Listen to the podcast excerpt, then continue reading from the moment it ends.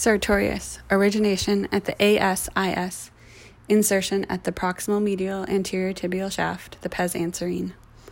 The action is flexion of the hip, abduction, and external rotation of the hip.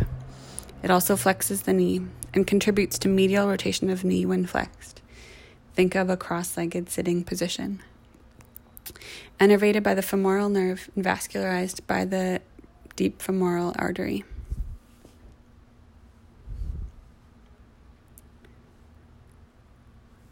Rectus femoris originates at the AIIS and superior acetabulum. Inserts at the tibial tuberosity via the patellar tendon and patellar ligament.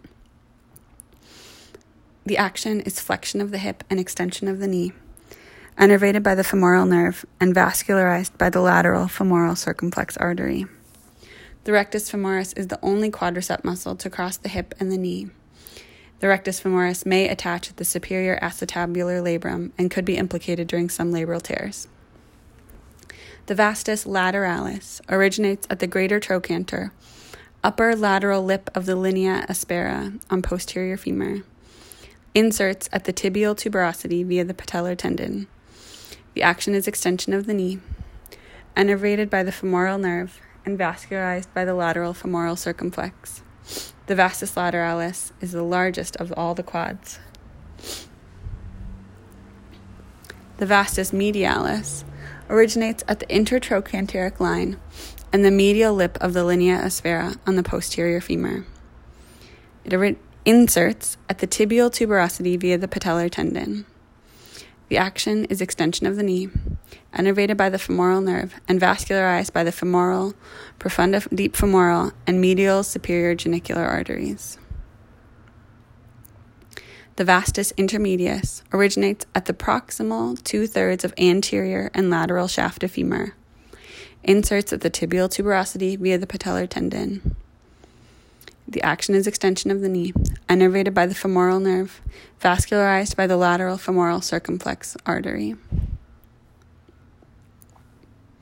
The iliopsoas is formed as the psoas major and the iliacus cross the os coxa. Only a small portion will be visible until posterior abdominal wall dissection.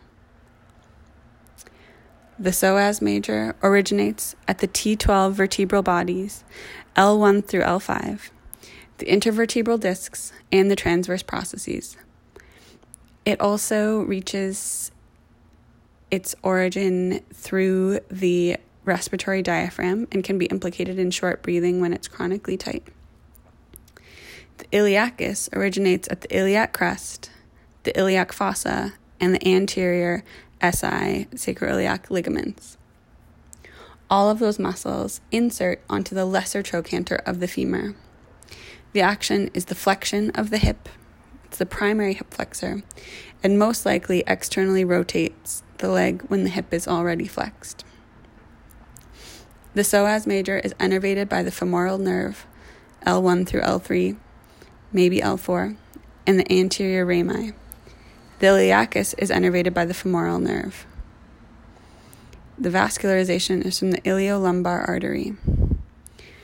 The iliopsoas probably increases the lordotic curve of the low back and contributes to an anterior pelvic tilt. The pectineus originates at the superior ramus of the pubis, inserts at the pectineal line of the femur, inferior to the lesser trochanter. The action is to adduct and flex the thigh. It assists in medial rotation of the thigh. Innervated by the femoral nerve two thirds of the time, and the obturator nerve one third of the time. It is possible to have dual innervation. Vascularization is from the medial femoral circumflex. The pectineus is sometimes included as part of the medial compartment of the thigh instead of the anterior.